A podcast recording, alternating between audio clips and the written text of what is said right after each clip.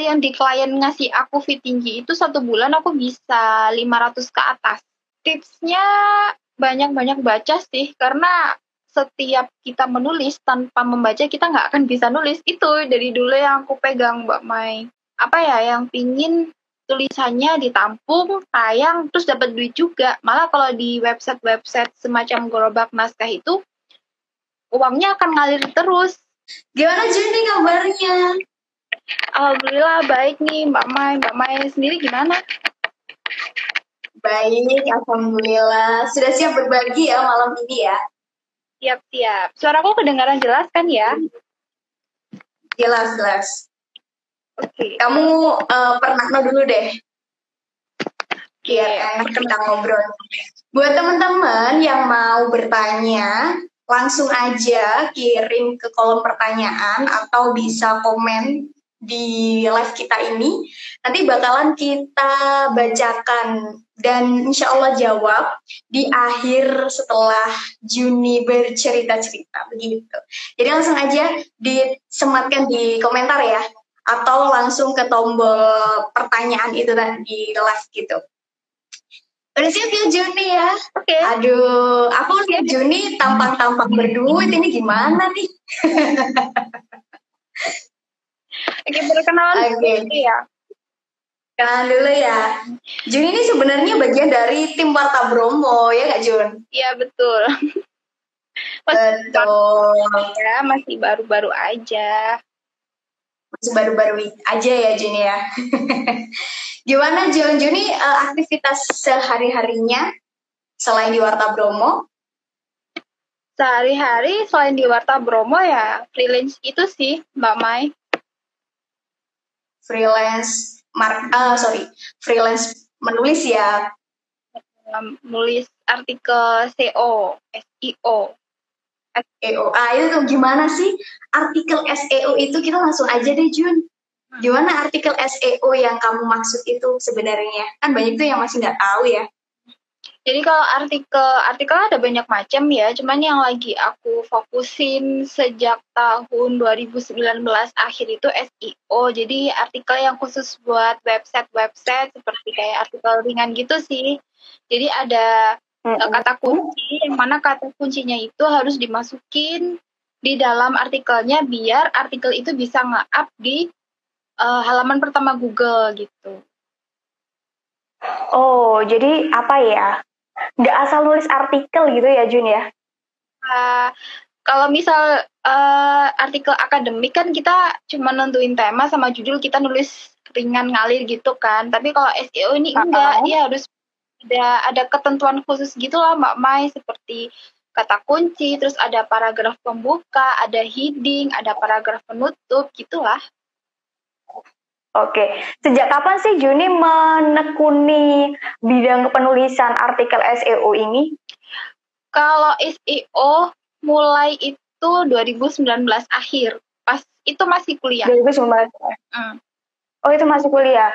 Sebelumnya penulis artikel biasa, bukan SEO ya? Bukan, sebelumnya malah lebih suka nulis puisi, cerpen gitu sih. Oh, gitu. Suka nulis dari kapan emang Jun? Kalau suka nulisnya mulai dari SD kelas 6.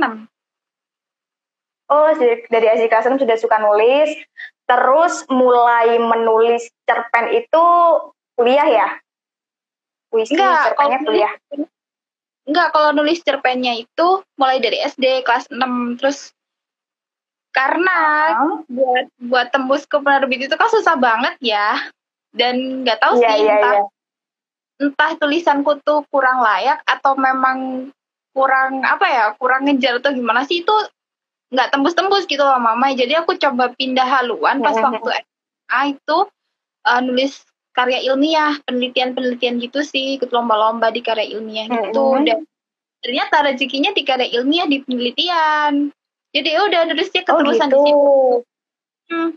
Keterusan di situ sampai akhirnya ketemu artikel SEO gitu. Sempat apa Jun? Gimana? Sempat apa kamu katanya? Gimana Mbak Mai? Suaranya putus. Halo? Tadi katanya. Ya, Juni tadi sempat apa katamu? Tadi sempat apa? Putus suaranya. Suaramu kedengeran nggak? Kedengeran? Ya ini kedengeran. Tadi putus. Oh tadi putus. Sempat apa tadi katanya Juni setelah karya ilmiah? Nah, itu setelah karya ilmiah itu aku terakhir menekuni penelitian, ya lulus SMA itu melamai karena kan udah mulai masuk kuliah kan. Nah, kalau masuk kuliah kan kita udah harus bikin makalah-makalah gitu yang dimana ya emang nggak jauh sih dari penelitian, cuman kan bukan pure penelitian. Akhirnya ya udah ke switch aja gitu, nggak mikir penelitian lagi, lebih fokus gimana caranya biar bisa IPK itu pas lulus memuaskan gitu. Terus dari 2019 kok bisa tiba-tiba artikel nulis SEO? Artikel SEO karena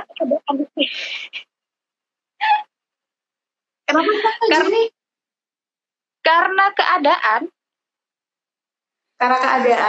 Oke. Jadi kan kuliahku kan jauh dari rumah, merantau juga kan, dan jauh dari orang tua, nggak ada saudara juga.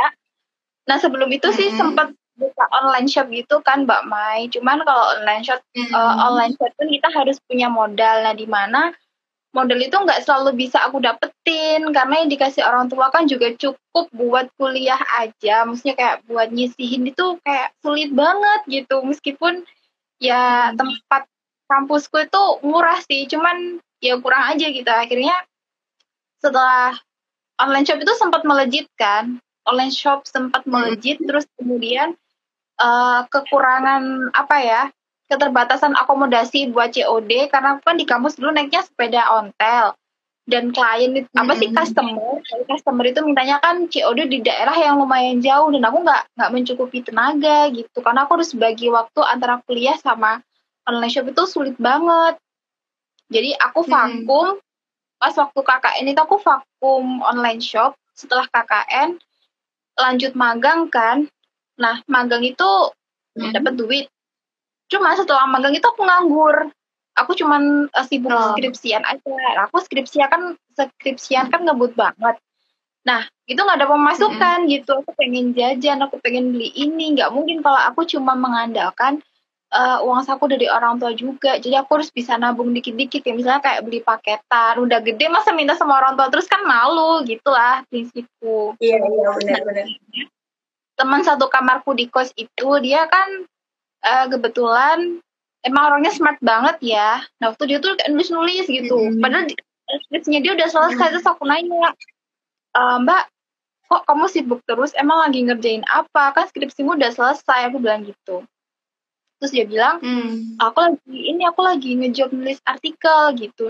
Aku awalnya nggak kepo sih, kayak artikel itu sulit gitu, aku pikir. Iya. Akhirnya di suatu waktu dia itu ada kepentingan mendadak yang dimana dia nggak bisa nulis. Akhirnya dia nge-WA aku kan, bilang Jun, kamu ada waktu nggak sih bantuin aku nulis dong gitu. Akhirnya dari situ dia ngajarin kayak ini tuh kata kunci, terus ini isinya begini. Akhirnya aku coba, dan dari situlah dia ngasih duit aku. Jadi kayak 50-50 gitu loh Mbak Mai, jadi 50 ribu. Terus aku mikir, wah lumayan kalau misalnya saat itu harga per artikel itu masih di harga 10.000 per 1.000 kata. 10.000 per 1.000 kata. Masih cukup rendah ya Jun ya. Sekarang kayaknya lebih mahal apa? Tapi lumayan tuh buat anak kuliah. Iya. Itu kan lagi pula kalau nulis artikel SEO kan nggak sulit, kita cuman harus cari sumber di beberapa internet, terus kemudian kita rewrite kan, bukan seperti kita melakukan penelitian yang harus harding banget kan, enggak gitu. Akhirnya aku nanya nih sama si kakak tingkatku itu, gimana sih kamu kok bisa nulis gitu, aku mau dong diajakin. Nah akhirnya dia ngasih aku nomor salah satu klien dia buat aku dihubungin gitu. Jadi aku nanya, masih ada lowongan nulis nggak sih Pak gitu. Jadi bilang, ada, kamu pernah nulis nggak? Oh pernah, aku pernah bantuin si Mbak ini, terus pernah dikasih tahu gitu. Akhirnya ya mulailah dari situ di klien pertama aku dengan gaji pertama aku masih inget banget itu 70.000. 70.000 itu berapa artikel itu Jun? Banyak ya? 7 artikel doang. Oh, satu bulan. 7 ya? 10.000 ya? Per artikelnya kan di harga 10.000. Terus itu kata 10.000. Terus next-nya kedepannya kamu bisa lanjut menulis artikel SEO itu gimana Jun? Kamu ikut kayak tempat buat freelancer atau seperti apa? Atau cari klien sendiri? Enggak, jadi awalnya di satu klien pertama itu aku kan nge-branding diriku dulu kan, kayak hasil tulisanku itu aku capture sebagian, terus kemudian hasil transferannya itu aku share di Facebook iseng aja gitu sih Mbak, maksudnya kayak menunjukkan pencapaian, kayak testimoni gitu ya, testimoni. Terus ada beberapa klien tuh yang mampir, oh kamu bisa nulis SEO ya, bisa dong bantuin aku bikin ini gitu. Akhirnya bisa. Nah pas di awal itu aku nggak pernah ngasih ring harga, kayak aku ringku 10.000 gitu, aku nggak berani karena kan masih newbie. Jadi aku bilang sama klien dilihat aja dulu kualitas tulisan saya, kalau misalnya bagus Bapak hargai sendiri, kalau misalnya cocok boleh ditambah lagi fee-nya, aku bilang gitu. Dan alhamdulillah kebanyakan emang 1-2 kali trial itu langsung cocok mereka dan berkelanjutan kontrak. Biasanya kalau kontrak itu per 1 bulan 30 artikel. Jadi dulu 30 artikel 300.000 satu bulannya per satu klien. Wow. Per satu klien ya, dan itu kamu bisa berapa klien Jun satu bulannya? Satu bulan itu dulu aku megang 3 klien sih. Wah, wow. Banyak kali Jun. Dulu kan masih skripsian doang, dan aku skripsian kan waktu cuma butuh 3 bulan buat nyelesain skripsi Mbak Mai. Jadi aku benar-benar manage waktu itu. Luar biasa. Terus, nih. Terus setelah itu kamu masih sampai sekarang masih seperti itu Jun? Nah, masih megang langsung klien. Nah, waktu aku masuk di Warta Bromo, itu apa ya, tawaran yang bersamaan, yang sebenarnya aku dilema juga, karena sebelum aku masuk di Warta Bromo itu, aku kan gabung di salah satu klien yang ngasih aku fee lumayan tinggi, jadi per katanya itu Rp15, dihargai Rp15 per kata. Dan itu kan lumayan tinggi, jadi memang tingkat ya? Tingkat kesulitannya juga tinggi. Jadi kalau misalnya di artikel SEO, klien akan menghargai sesuai dengan tingkat kesulitan tulisan. Gitu. Waktu masuk di Warta Bromo. Tapi kamu gabung nggak di sana? Gimana? Kamu akhirnya bergabung nggak? Sebelum itu aku bergabung dan sempat jalan beberapa bulan. Itu yang di klien ngasih aku fee tinggi itu satu bulan aku bisa 500 ke atas per bulannya, 500.000 ke atas, dan per bulannya itu nggak sampai 30 artikel per bulan. Waktu 15-20an lah itu aku bisa dapat di 500.000. Nah kemudian aku masuk di Warta Bromo nih. Nah, maksud di Warta Bromo kan aku cukup sulit untuk mengatur ritme aku untuk menuliskan ya.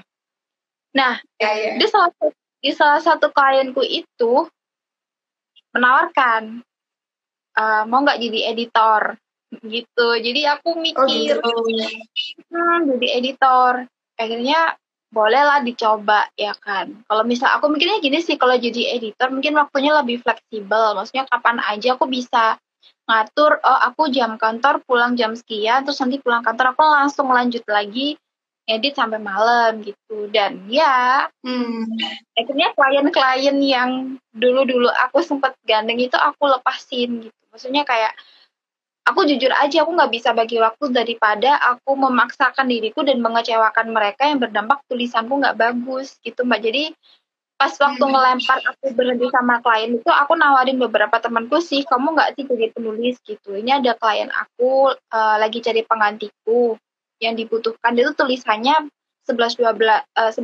lah sama tulisanku. Akhirnya beberapa ada yang mau, ya udah aku kasih aja, jadi kayak buat ganti aku gitu. Dan sekarang sibuk, lebih apa ya, lebih prefer ke editornya itu sih, Mamai. Editor ya, oke. Luar biasa teman-teman. Tapi sulit gak sih Jun untuk belajarnya? Kamu ada belajar khusus gak sih buat nulis artikel SEO seperti itu? Enggak sih, soalnya artikel SEO kan kita cuman rewrite aja, dan di beberapa klien yang tempat aku sekarang edit itu ada per grade. Jadi kalau misalnya grade paling rendah itu fee-nya berapa ya? 12.000 per 1.000 kata. Dan itu gampang banget kemampuannya. Iya, jadi permintaan customer, misal customer minta niche-nya kesehatan, berarti kita harus ngerjain niche kesehatan dengan kata kunci yang sudah ditentukan gitu. Dan itu bisa dipelajari otodidak. Iya bisa, kita cuman apa ya, baca-baca artikel lifestyle yang SEO, terus kemudian mematuhi peraturan klien aja sih. Biasanya di beberapa klien itu beda gitu peraturannya, ada yang tidak memperbolehkan pakai kata sapaan, ada yang memperbolehkan pakai bahasa tidak baku gitu, jadi harus bisa menyesuaikan lah. Juni punya tips nggak gimana caranya supaya kita bisa dapat klien dan menulis artikel SEO dengan mudah? Tipsnya banyak-banyak baca sih, karena setiap kita menulis tanpa membaca kita nggak akan bisa nulis. Itu dari dulu yang aku pegang Mbak Mai. Nulis apapun kita harus banyak baca, sekalipun SEO. Mungkin kita baca buku. Kita baca buku biasa aja, atau misalnya buku akademik atau buku apapun, atau novel, itu akan sangat-sangat berpengaruh buat kita memperbanyak kosakata. Terus kalau cara untuk kita bisa mendapatkan klien dengan mudah gimana, Jun? Kalau saat ini kan banyak banget tuh yang lagi cari jasa penulis artikel. Bisa kok di Facebook, di laman Facebook itu kan banyak kayak lowongan-lowongan khusus freelancer, dan kebetulan juga aku bergabung sih, dan beberapa emang lagi mencari itu jasa penulis artikel, karena kan sekarang lagi banyak yang berusaha untuk gabung AdSense di Google kan, di website, jadi mungkin banyak yang cari jasa penulis buat memenuhi stok artikel mereka. Itu terus ya, paling penting itu testimoni dan kejujuran sih kalau bekerja.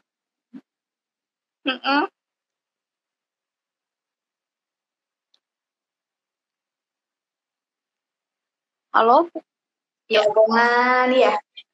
Terus juga apa itu namanya, upload branding diri ya Jun, tadi ya Jun, kamu ya Jun.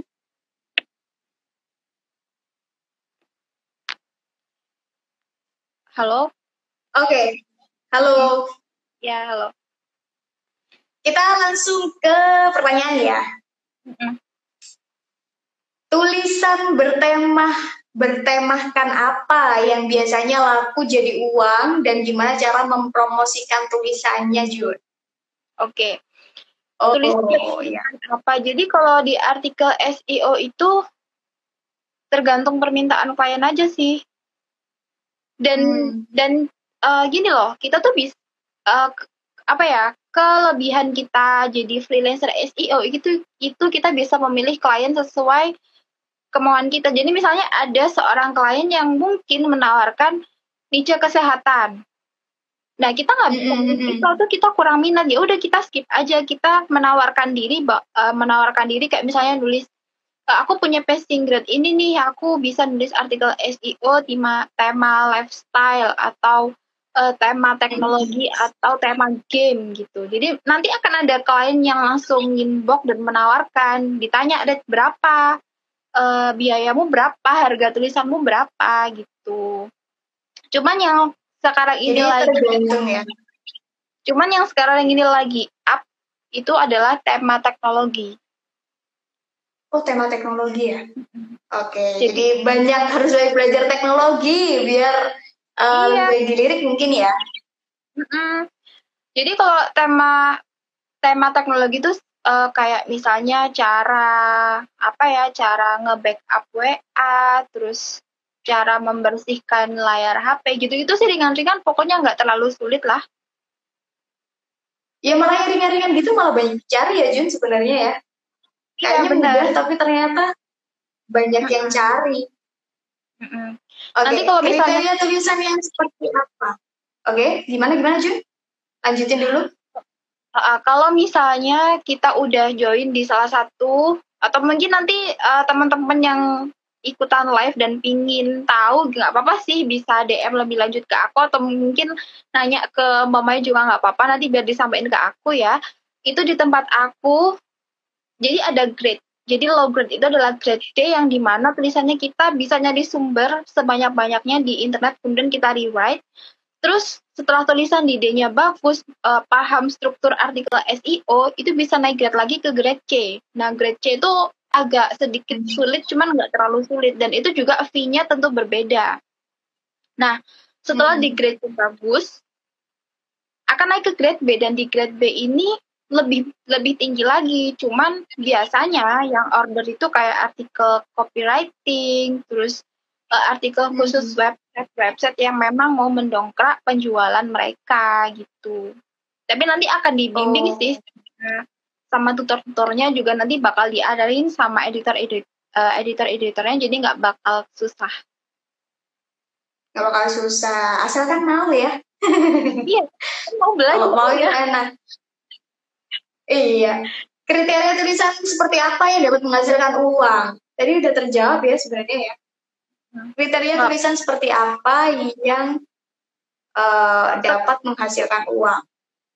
Sekarang ini semua tulisan itu bisa menghasilkan uang sih, apalagi sekarang juga banyak lomba-lomba kan yang bisa kita ikutin. Kayak misalnya yang paling banyak itu sekarang lomba blogger. Kenapa Jun? Apa Jun? Bahasa apa? Oh, blogger. Sekarang kan banyak lomba blogger tuh. Jadi misalnya teman-teman lagi nganggur atau iseng-iseng gitu, nggak apa-apa, bikin aja blog. Terus kemudian cari info lomba blogger, ikutin aja. Biasanya kemarin di bulan berapa ya? Itu aku sempat menang sih lomba blogger dari yang diadain sama Larissa Skincare, tahu ya? Iya. Ya.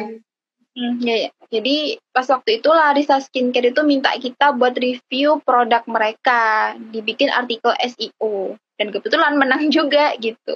Jadi gampang banget kok, meskipun dari langkah paling mudah ya Jun ya.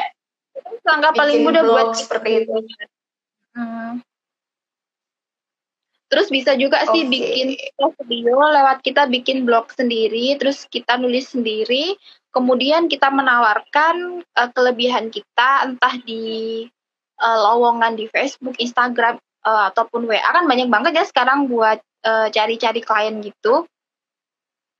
Ya udah, bisa. Nanti misal klien minta sampel tulisan kita, langsung aja dikasih di blog kita gitu. Itu jadi lebih mudah. Oh, jadi portofolionya itu dari blog ya Jun ya? Itu lebih gampang dicari daripada kalau misal kita di LinkedIn kan lebih kayak ke apa ya, profil yang nggak ya. Jadi kalau misalnya kita mau memasarkan tulisan kita, ya udah kita bikin blog sendiri aja gitu. Nah biasanya kalau misalnya blog kita udah kita desain menarik, terus artikel kita menarik, biasanya itu bakal ada klien yang email kita, kirim email buat join bisnis apa sih, backlink gitu atau hyperlink bikin tulisan yang ada backlinknya ya. Banyak tuh yang seperti itu. Dan kalau kita sudah pasti bisa ya, dan itu bayarannya jauh lebih gede daripada kita nulis solo sih. Karena kan kita udah digandeng langsung sama klien kan. Kadang mereka malah kirim artikel, Jun, yang penting nitip link ya. Tulisan kita diperbaiki. Oh, ya kan, yang penting kan linknya ya. Gimana caranya nulis jadi cuan? Sebenarnya tadi udah terjawab ya, Jun. Gak apa-apa deh, diulangi lagi, Jun. Gimana caranya nulis jadi cuan, Jun? Gimana cara nulis jadi cuan? Ya tergantung mau suka di tulisan apa. Kalau misalnya di SEO ya seperti yang udah dijelasin tadi, kalau misalnya lebih ke sastra bisa kirim ke beberapa penerbit. Ya sekarang untuk dapetin penerbit kan udah banyak penerbit. Apa sih penerbit mayor, penerbit gede sama penerbit kecil banyak juga. Bisa juga ikut ikut seminar kepenulisan dulu kalau misalnya masih newbie. Terus bisa juga kirim-kirim ke gerobak naskah. Itu kan selalu buka itu buat mereka-mereka yang pingin tulisannya ditampung, tayang, terus dapat duit juga. Malah kalau di website-website semacam gerobak naskah itu uangnya akan ngalir terus, gitu sih. Oke. Banyak sekali caranya, guys. Dan tadi sebenarnya sudah dijelasin juga sama Juni. Aduh, ini ada yang menggombal, Jun. Apakah menulis tentangmu juga bisa jadi cuan, kakak? Katanya.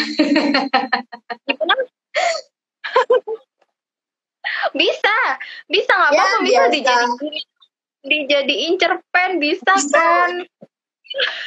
Bisa dong. Oke. Benar ya, aku kayaknya tadi menemukan pertanyaan, cuman sebentar. Kita scroll dulu ke atas.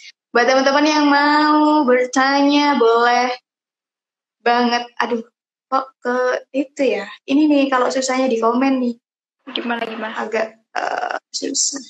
Semangat mengembangkan talenta, panjang umur, literasi. Thank you ya. Oke. Duh, oh ya ampun, bentar.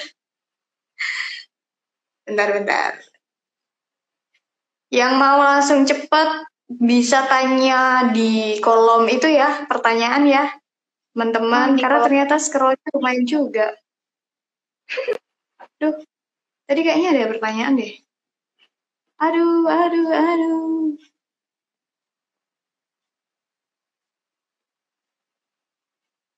Malam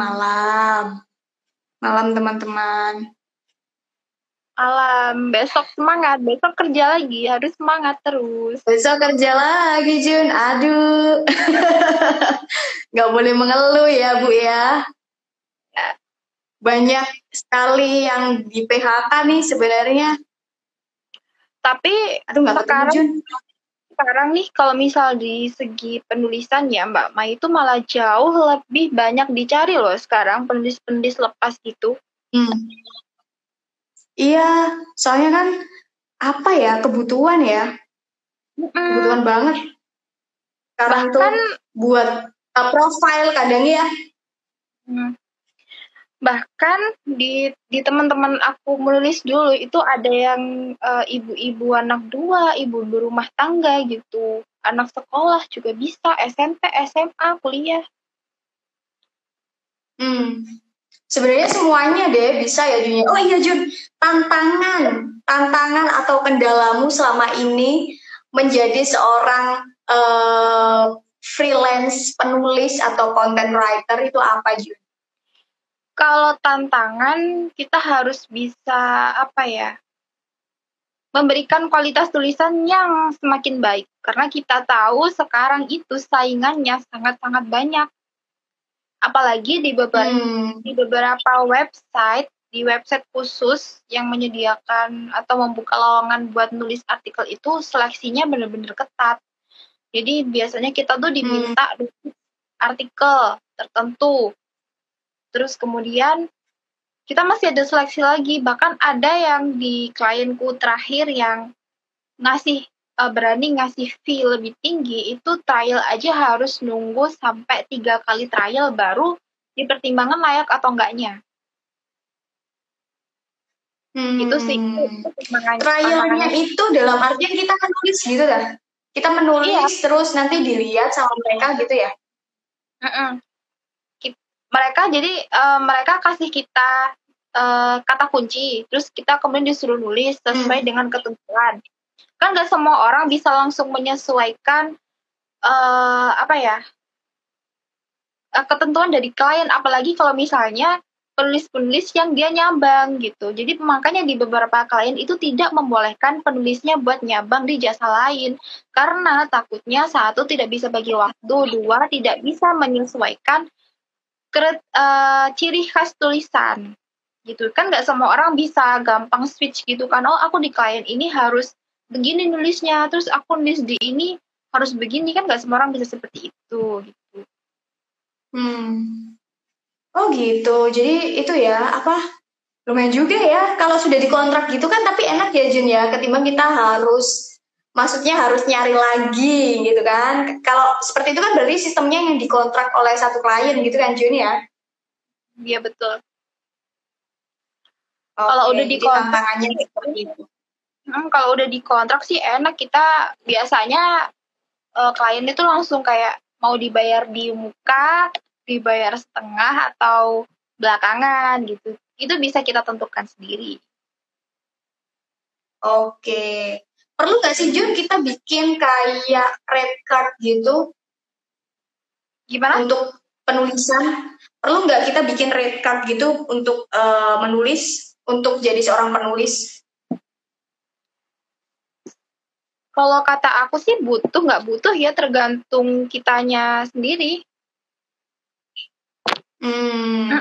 Tapi yang lebih cepat buat kita nggak menggait klien itu lewat blog itu sih. Jadi mending sekarang kalau misalnya mau coba karir, mau mencoba hasilin cuan di bidang artikel SEO, langsung aja bikin blog. Apalagi bikin blog kan nggak sulit, langsung bikin blog. Terus kita tentukan juga kita mau nulis apa di situ buat portofolio kita.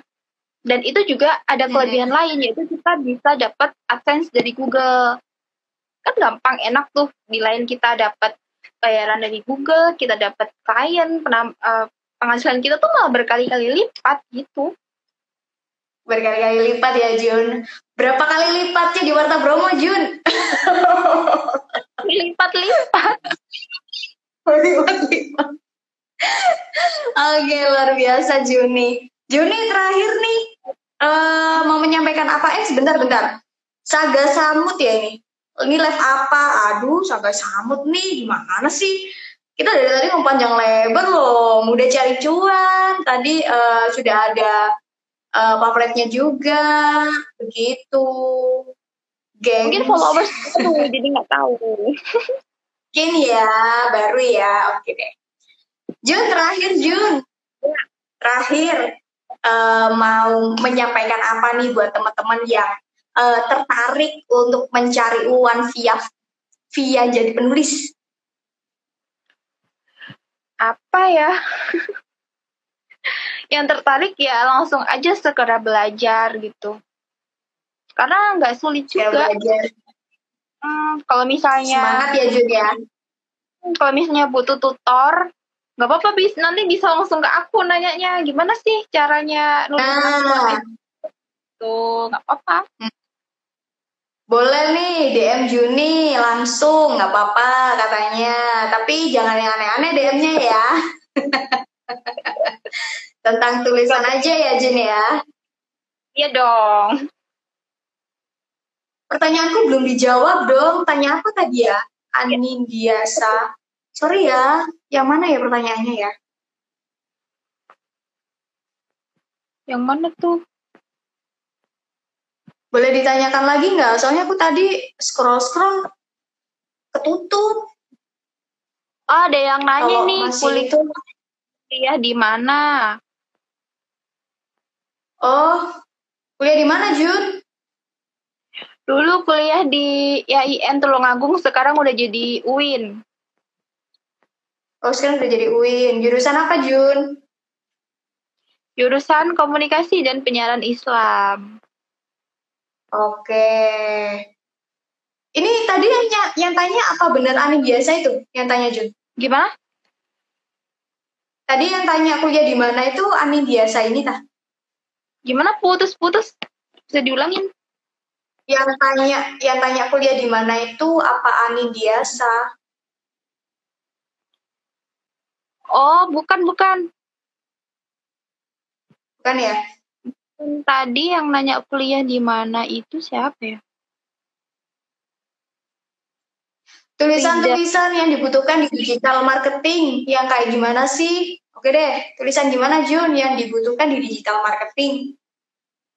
Tulisan yang dibutuhkan di digital marketing itu tulisannya original dan tidak kopas dari website lain. Karena kalau kita nulis artikel SEO semudah apapun itu selalu ada tools yang digunakan sendiri oleh klien, dan itu toolsnya premium ya, jadi bisa mendeteksi tingkat keoriginalan tulisan. Dan jadi jangan artikel dan di profesi ini sangat diharamkan yang namanya plagiat. 1% itu tidak boleh. Jadi harus 100% ori. 100% original, jangan plagiat-plagiat, gengs. Udah gak zaman ya, plagiat ya. Soalnya memang fatal banget sih kalau udah plagiat itu kan, mereka juga butuh sesuatu yang original. Karena kalau plagiat kan nanti bakalan bisa kena juga itu, berpengaruh juga kan untuk penghasilan di website juga, di blog gitu kan. Iya. Karena itu ada toolsnya sendiri. Cek plagiasi yang khusus artikel SEO dan ini nih biasanya teman-teman yang newbie ya tuh biasanya banyak yang salah paham, dikiranya tools buat cek plagiasi SEO dan tools buat ngecek plagiasi akademik itu sama, padahal beda. Oh, beda ya? Beda. Aku pernah nih ya, sekali pas waktu skripsi itu lucu banget ceritanya. Pas satu skripsi di bab 2 itu, aku iseng-iseng ngecek hasil skripsiku pakai tools SEO. Dan tau nggak apa yang terjadi? Waktu dicek di tools khusus akademik itu persentaseku nambah. Padahal aku dari write, persentase plagiatku tuh nambah gitu loh. Oh iya. Jadi itu banyak yang dilakukan teman-teman yang nggak tahu. Jadi coba-coba, karena kan kalau kita skripsi pasti ada kayak minimal plagiasi yang ditentukan sama pihak kampus kan. Misalnya minimal 25% plagiasi. Kalau di kampus aku 25%. Akhirnya kita kan takut tuh biasanya panik kan, kayak aku udah nulis nanti gimana kalau misalnya udah nulis banyak terus ternyata plagiasi. Lah akhirnya ngecek pakai tools SEO bukan malah berkurang tapi malah tambah tinggi, padahal sebenarnya kalau kita nggak ngecek di tools SEO itu malah tulisan kita bisa aman asalkan kita rewrite tulisan dengan baik dan ngasih footnote, innote, endnote-nya tuh sesuai di titik-titik tertentu itu. Itu sih yang harus teman-teman tahu buat catat. Jangan sampai salah. Oke. Bisa belajar langsung nggak? Bisa. Bisa, Ibu. Sudah di itu ya. Oke, sudah dijawab tadi yang... mana deh? Nulis apa, Min? Menulis artikel. Ini tadi pertanyaan-pertanyaan. Buat apa? Buat apa? Oke, ini pertanyaan-pertanyaannya tadi ada di story, Yun. Yang tadi ada di story kita sebelumnya. Oke deh, mungkin sampai di sini saja perjumpaan kita. Makasih ya Jun sudah berbagi informasi, sudah berbagi ilmu kita. Dan teman-teman katanya Juni mau memberikan tips juga atau konsultasi. Oh ya, kalau mau konsultasi atau mau tanya-tanya deh sama Juni boleh. Kalau di follow bakal di follow back gak kak? Follow back gak kak?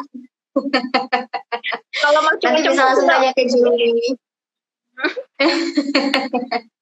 Bagaimana nanti? Gak apa-apa kata Juni. Thank you ya Juni ya. Kita jumpa di lain kesempatan. Kita jumpa besok Jun di kerjaan ya. Bye bye. Terima kasih semuanya sudah gabung. Kita jumpa lagi di minggu depan, udah cari cuan episode 3. Kita nantikan ada siapa saja yang bakalan sharing lagi sama kita. Dah, assalamualaikum. Salam.